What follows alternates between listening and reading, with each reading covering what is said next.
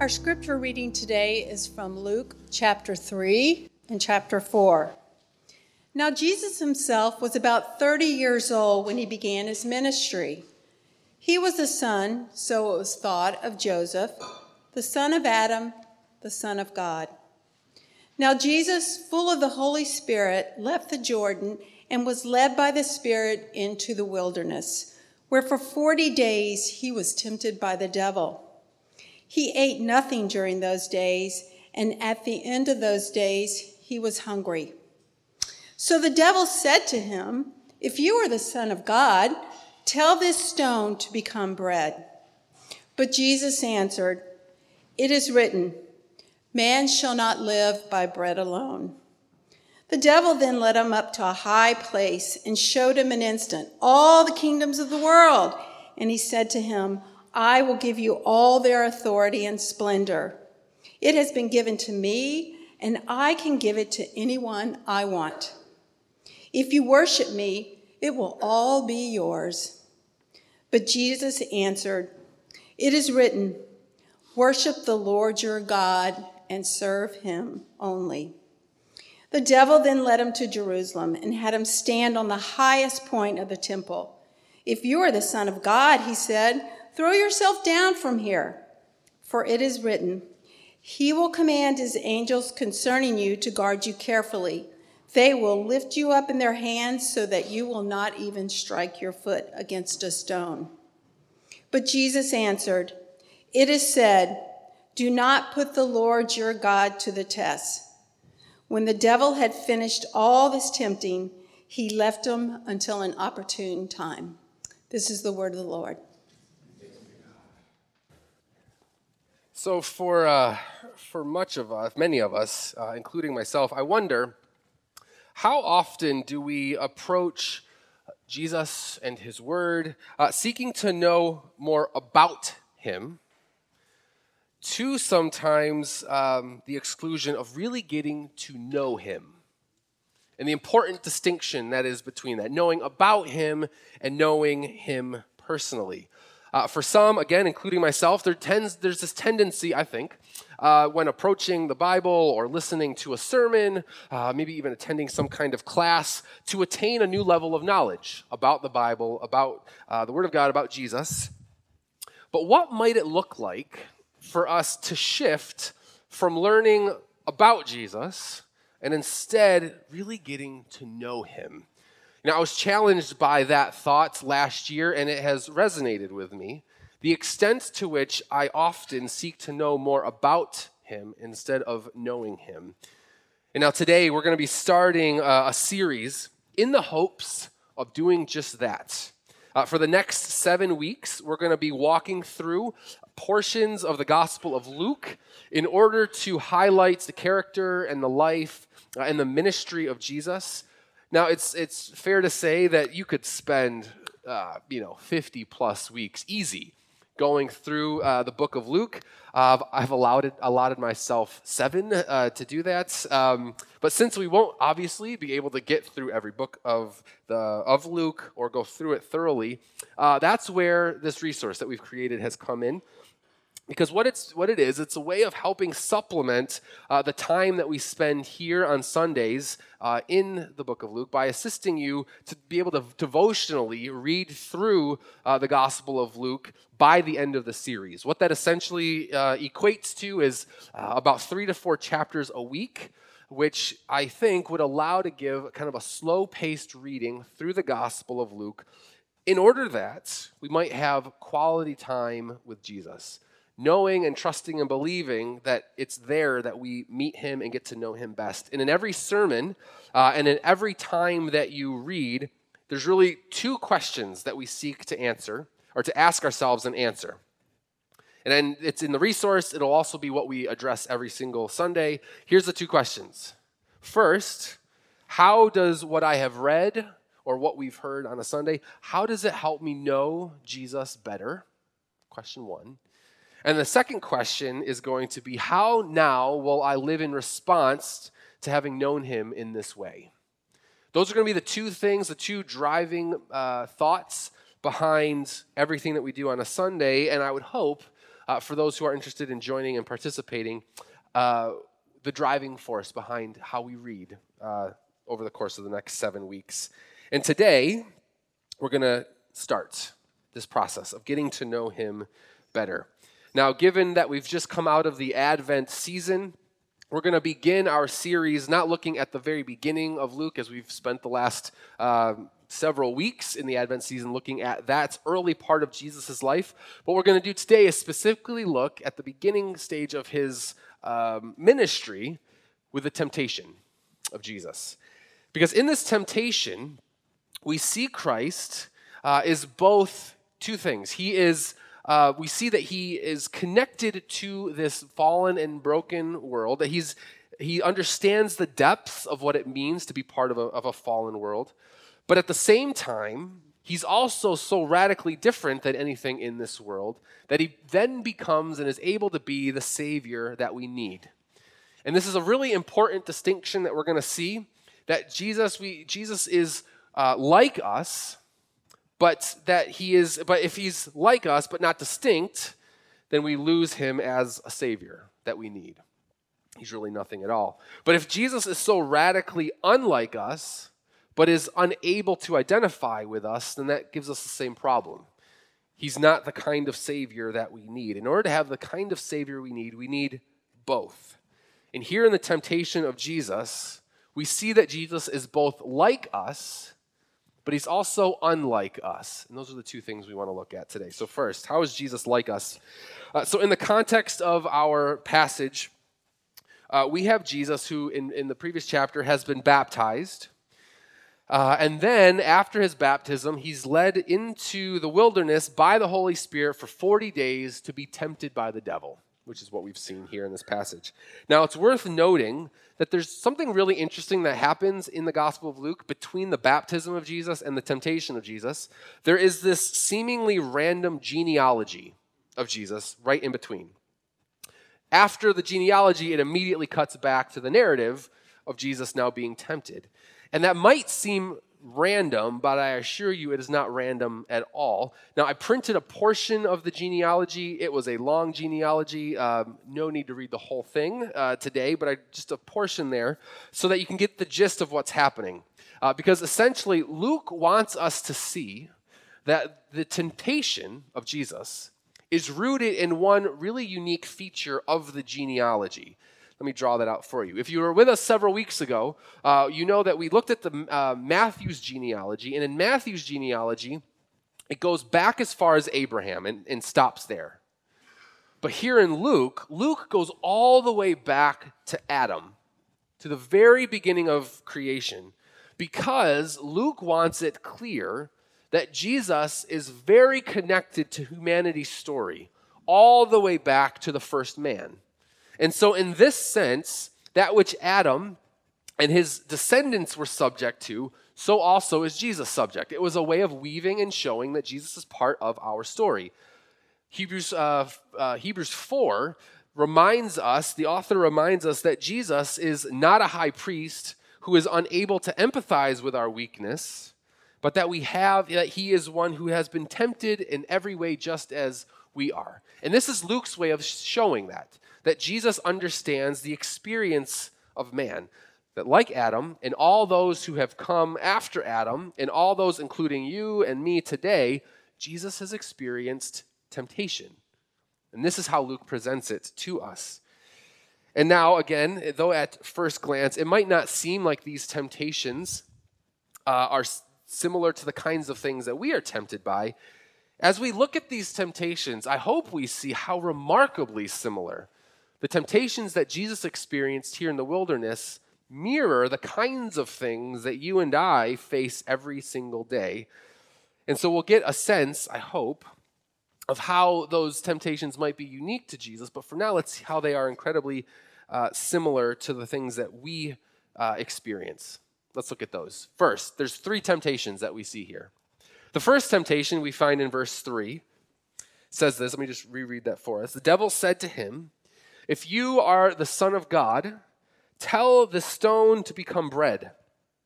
Jesus answered, It is written, Man shall not live on bread alone. Okay, so context of what's happening here, Jesus is in the wilderness. He is fasting. And as a result, he is physically exhausted. He is hungry. He's yearning for food. Of course, he's not eating. And Satan, knowing the weakness of the flesh to resist that which is satisfying to the flesh, he comes to Jesus with the simple temptation of eating bread. Of course, we have to ask the question why is that a temptation? That seems like an obvious thing. It's natural for Jesus to be hungry. Well, consider the fact that Jesus is fasting here. That's important. It's important that he's intentionally gone out into the wilderness to not eat. Because what fasting is, in essence, it's a way of saying, I am not a slave to anything except God Himself.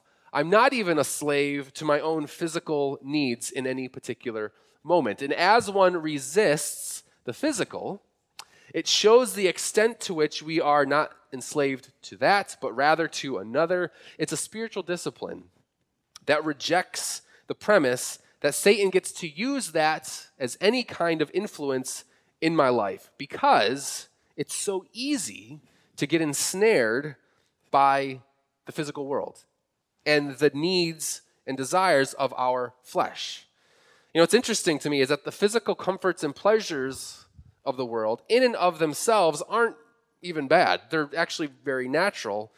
And yet, so regularly, we are ensnared by them. And so, fasting is a way of saying, no, I will not be ensnared by these things. I mean, just to give you an example, you know, here we have the example of eating. Eating is natural. Of course, an inability to control how we eat leads to all kinds of issues, leads to gluttony, leads to health problems that come with it. You know, there's other examples of physical desires or needs that are natural and yet can go wrong when not controlled. Sexual desire is natural. But an inability to control sexual desire leads to all kinds of problems lust, adultery, and so many other perversions. You know, we're emotional beings. Being emotional is natural, but an inability to control our emotions can cascade into all kinds of personal and relational consequences. We desire to, um, to be connected to the world and what's going on in the world. That is good and right and natural but an inability to control the way that we're connected. And I think uh, in this way, I think much about the way that we use our phones and social media and other forms of technology. An inability to control that connectedness is literally, a lot of research is showing, rewiring our brains to become addicted to constant stimulation. I mean, there's so many different natural things that exist that if we don't control, will eventually take us over become problematic, we become enslaved to them. You know, that makes me think of Paul's words in 1 Corinthians 9, where he makes this really uh, um, striking statement where he says, I pummel my body and subdue it, lest after preaching to others, I myself should be disqualified. That he is insistent on bringing his body under control. Now, Satan knew this to be the case with Jesus. That here is Jesus trying to subdue his physical needs and desires. And so Satan, knowing this, comes to him with just this simple offer of bread, or the call, uh, rather, to turn the stone into bread. If he could just get Jesus to say, I don't want to beat my body into submission, and I will succumb to my physical desires, and Satan knows he has a foothold. And think about the, the work of Jesus that was coming. There was a lot that Jesus was going to accomplish, but one of the things that Jesus was going to accomplish was having to overcome something extremely physical. I mean, think about going to the cross and the need to see that through, to bring the body under submission in order to be faithful to what he had come to accomplish. Satan knew if he could get Jesus to misstep on this, maybe he could get him to misstep into the future because he hadn't brought his physical needs under submission. That's temptation one. Another temptation, second one, verse 5. The devil led him up to a high place and showed him in an instant all the kingdoms of the world, and said to him, I will give you all their authority and splendor. It has been given to me, and I can give it to anyone I want. If you worship me, It will be all be yours. Jesus answered, Worship the Lord your God and serve him only. It's interesting to me as I, as I read this. It's interesting to me, to me that Satan knows Jesus has a goal and a purpose. Satan knows that in the end, Jesus is going to be this king, this Lord, this judge over all kingdoms. He knows that this is what's happening in the work of Jesus. And so, because he knows that that's the mission that Jesus has come to fulfill, that Jesus is uh, going to fulfill this purpose by being faithful to the Father, it's interesting to me that this is what Satan tempts him with. He knows that through the cross and the resurrection, Jesus would be king, and yet here he is offering him essentially kingship over the nations of the world. And here's what's interesting about it the actual temptation of Satan here is he's essentially saying to Jesus, Listen, I know that the Father has this plan and this will for you, but listen to my plan. You know, I have a shortcut to you getting what you came to ultimately have. There's a different way to go about doing this. And so he presents Jesus with this alternative plan instead of the one that the Father had laid out for him, which is literally the oldest temptation in the book. Mean, you go all the way back to Genesis 3 with the first temptation with Adam and Eve. Satan essentially says to them, Did God really expect you to obey him and trust him in this way? You know, all that you really desire can be had if you just listen to me. And of course, as a result, they disobey God and they fall to that temptation. But that was literally the same temptation that now in Genesis, or in, um, in Luke 4, we see him presenting to Jesus. And this temptation is ultimately a temptation that rejects God's commands, and as a result, ends up showing what is ultimately being worshiped. Because what often is the case is that God will command something in order to achieve something else, but it might not necessarily in the moment seem the most expedient or gratifying way to get what we desire. And look at verse 8. I mean, Jesus' response says a lot about how he viewed this kind of temptation. It's a matter of worship because fundamentally, rejecting God's purposes in order to achieve what we desire is shifting who ultimately has authority in your life. And that authority speaks much to what we worship. Now, think about for a minute the kinds of things that we typically want. Right? What, are, what are the goals? What are our purposes? What are the things that bring our lives meaning often?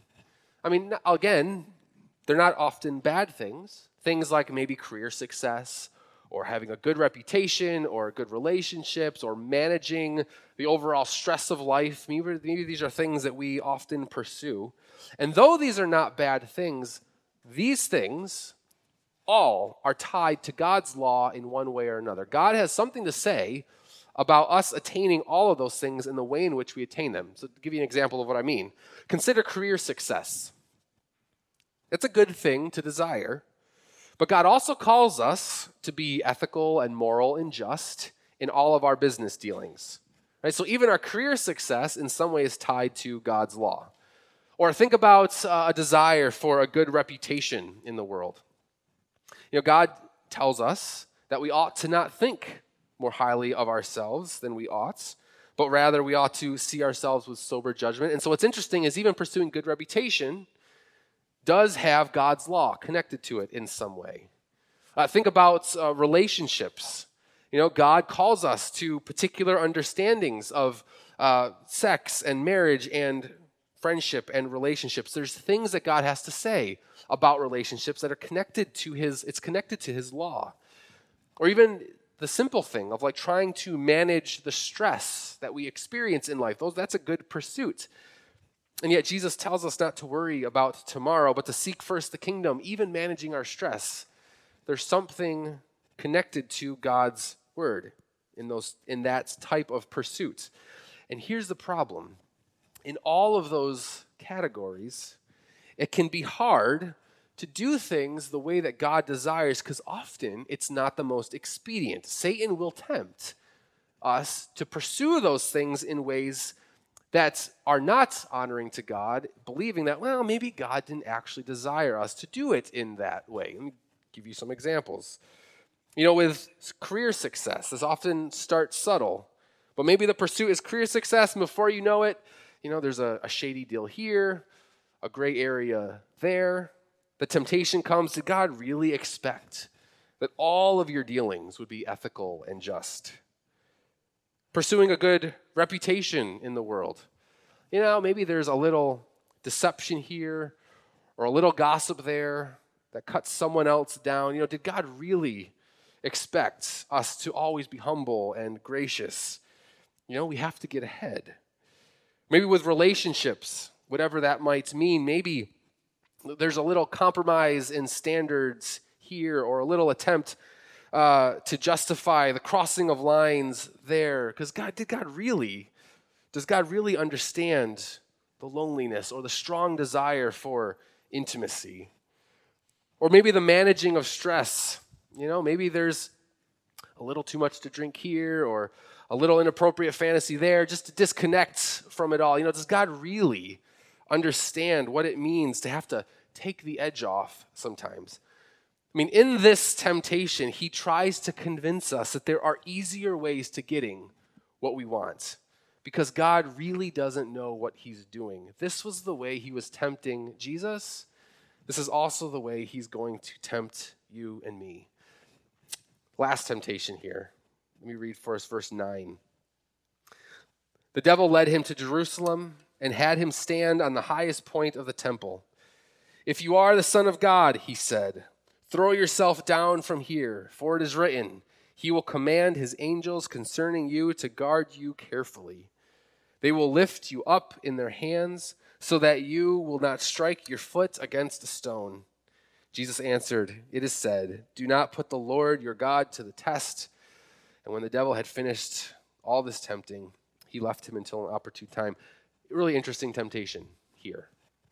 This temptation, I actually think, might be one of the more pervasive, temptations for uh, us in the West, especially American Christians. I mean, do you see what Satan is offering Jesus, tempting Jesus with here? I mean, he's saying, Jesus, listen, if you are who you say you are, then God will not allow you to suffer. He will not allow you to experience pain. He will rescue you from that pain. And to make it even worse, Satan proof texts that idea by quoting Psalm 91. Verse 9 is Psalm 91. And so here you have Satan quoting a passage to Jesus to try to convince Jesus that the Father will not allow him to suffer, that Jesus would not experience that pain. And I want you to hear, just loud and clear, that it's, it, it's clear from here that, that that's a lie that Satan is using to try to distract Jesus. Satan tempted Jesus with this lie. He will, he will, he continues to use this lie. And again, it's pervasive, even within the American church. and I know that there would be some who think, well, you know, what about passages in the Bible like Jeremiah 29 11, that God has a plan to prosper me? Or what about John 10, that tells us that Jesus has come to give us life and that we might have life abundant? Or James 4, that tells us that we do not have because we do not ask. Or 2 Corinthians 8 that tells us that Jesus became poor so that we might become rich. These are great truths, and there are many, many more that could be said. But all of those promises are promises of God, and yet none of them have any bearing on whether or not you and I will suffer. What's beautiful about those promises is they will one day come true. There is one day when we will experience no more sickness. There is one day when we will experience riches beyond our comprehension. There's one day coming when we will have this abundance of intimacy and relational wholeness that we long for. There is one day when we will be glorified. But even though all of those are true, on this side of eternity, we are not promised any of those things. In fact, on this side of eternity, we are promised suffering and promised that pain will come. I mean, Luke 9 tells us that following Jesus is to carry a cross. You know, Matthew 6 tells us that we ought to not store up treasures here because it's all going to perish and disappear. Romans 8 tells us that because we're heirs with Christ, we too will suffer. Uh, Paul in 2 Corinthians 11 chronicles about how he was whipped and thrown into prison and stoned until nearly uh, death, how he was lied about, how he went hungry, how he went thirsty, how he had no shelter. I mean, we will suffer in this life. And none of it has any bearing on whether or not God is faithful to us or even whether or not we've been faithful enough to Him. Now, of course, there will be times when our lack of trusting Him uh, will result in consequences, sure. But even the most faithful, the most faithful followers of Jesus have suffered. I mean, nearly every apostle suffered and was martyred as a result of following Jesus. There have been faithful Christians across church history and even today who experience devastating sickness and loss of worldly possessions and have deep relational discord.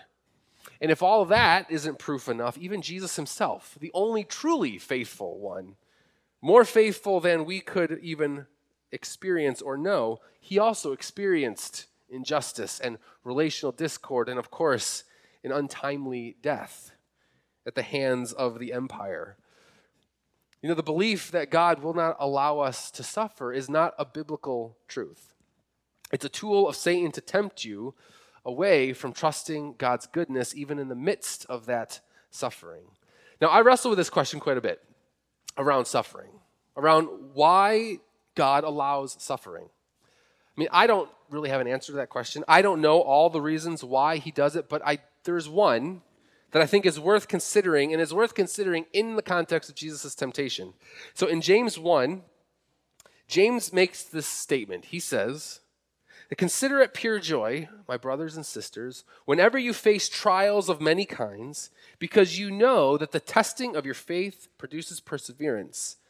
Let perseverance finish its work so that you may be mature and complete, not lacking anything, which means that there is something that can only be achieved by going through and getting to the other side of suffering. There is a maturity and there is a wisdom that comes when one trusts God even through pain. And as I think about those who I um, admire in the faith most, those who have suffered most and yet trusted God in the midst of that suffering, remained faithful to God in the midst of that suffering, are some of the most mature and wise, gracious, and God honoring people that I know. On the flip side, though, those who believe that safety and security and prosperity are the mark of a blessed life are often the most fragile and insecure and ungracious people that I've ever met. There is a maturity that comes on the other side of trusting God through pain because God desires to show us something about Himself in the midst of that, to show us something about ourselves in the midst of that. And Satan will try to convince us otherwise that pain and suffering is in some way God not being faithful to us or us not being faithful to Him. He tried it with Jesus, he will continue to try it with us even now. So, all that to say, let me just summarize this quickly.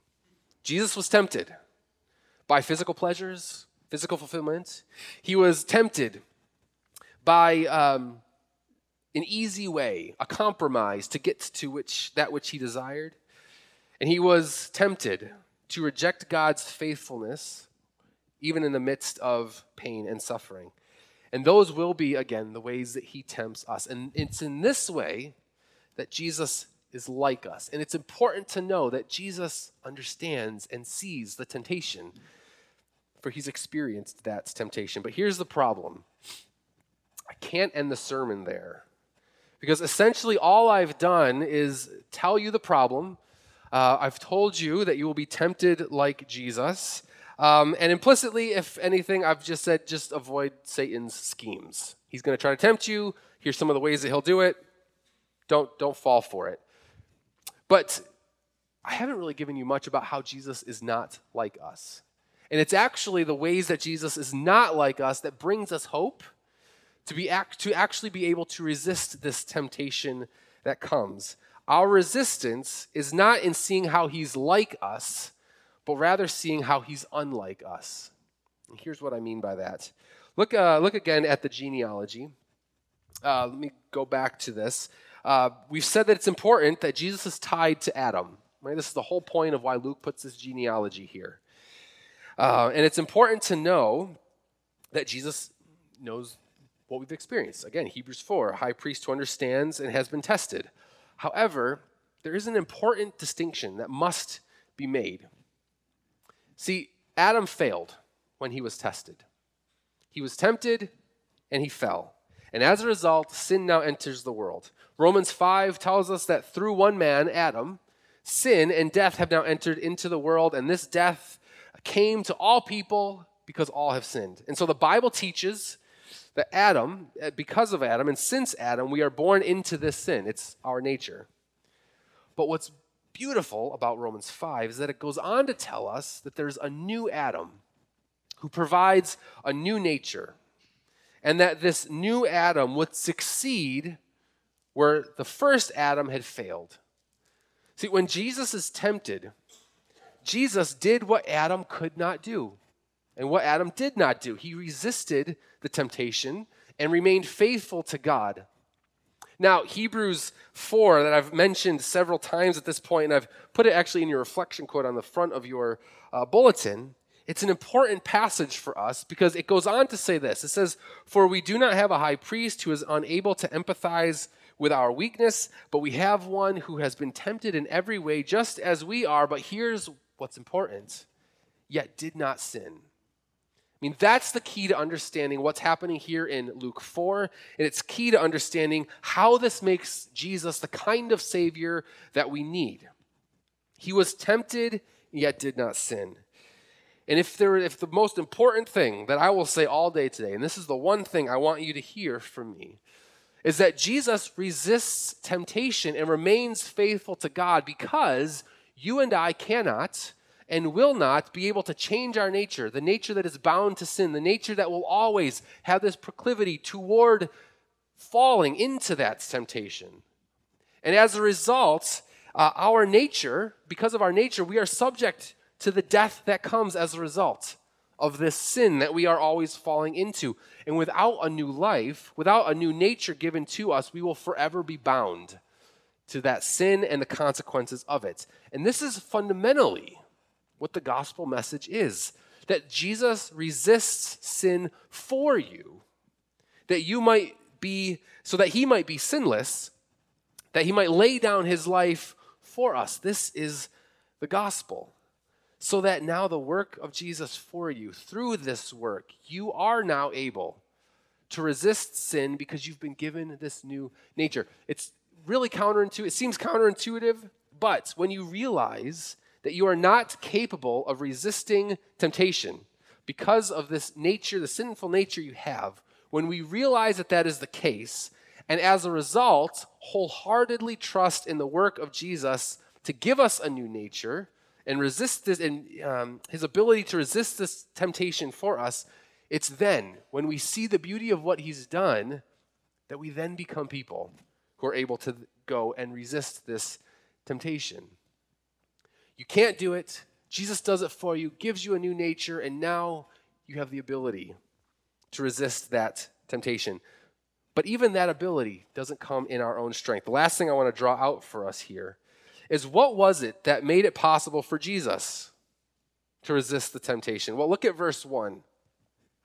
Luke very intentionally points out for us what happens to Jesus before he goes into the temptation? It says that Jesus was full of the Holy Spirit. He was filled with the Holy Spirit and full of the Holy Spirit, then he goes out into the wilderness. Jesus accomplished all that he accomplished so that you and I, too, might be filled with that same spirit. That spirit that filled Jesus as he went into the wilderness is also the same spirit that raises him from the dead.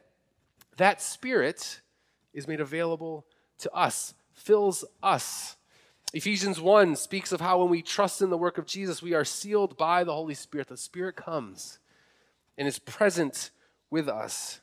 And so I encourage you with this to see the work of Jesus for you and what he has accomplished for you, and trust that his Spirit, now as a result of that faith and trust in Jesus, his Spirit is at work in you. And as you trust the Spirit to be at work, watch the ways that you are able to resist the schemes of the enemy, to live faithfully in response to what Christ has already done for you. Now, as I said, we've got two questions. Before I pray and we wrap this up, I wonder for your own spirit, your own heart, what are maybe some of the things that you've seen about who Jesus is? How have today has today helped us know him better? And as a result of knowing him better, how do we now live in response to that? With those questions in mind, let me pray for us. Father, I thank you that you are uh, a loving and gracious God who, uh, in love and compassion, saw the way that we were bound by nature to sin and how we have been subject to uh, the one who seeks to kill and destroy. But out of your love and out of your mercy, you sent your son to accomplish something uh, that no human has been able to do, which was to resist those schemes of the enemy. For Jesus has resisted the temptation on our behalf in order that he might become the perfect sacrifice. And Lord, as we now uh, turn to the table, which is really the reminder of what your Son has done, um, we remember that he was the perfect Lamb of God who shed his blood for our sin it's this great work that causes us to now be in relationship with you as your spirit uh, is now at work in us. And so we do pray that as we turn to the table, that this meal would be a meal uh, that would be um, edifying to us, that it would nourish us, that we again might be reminded of these great truths that we've heard about what Jesus has done on our behalf. And it's His name we pray. In His name we pray. Amen.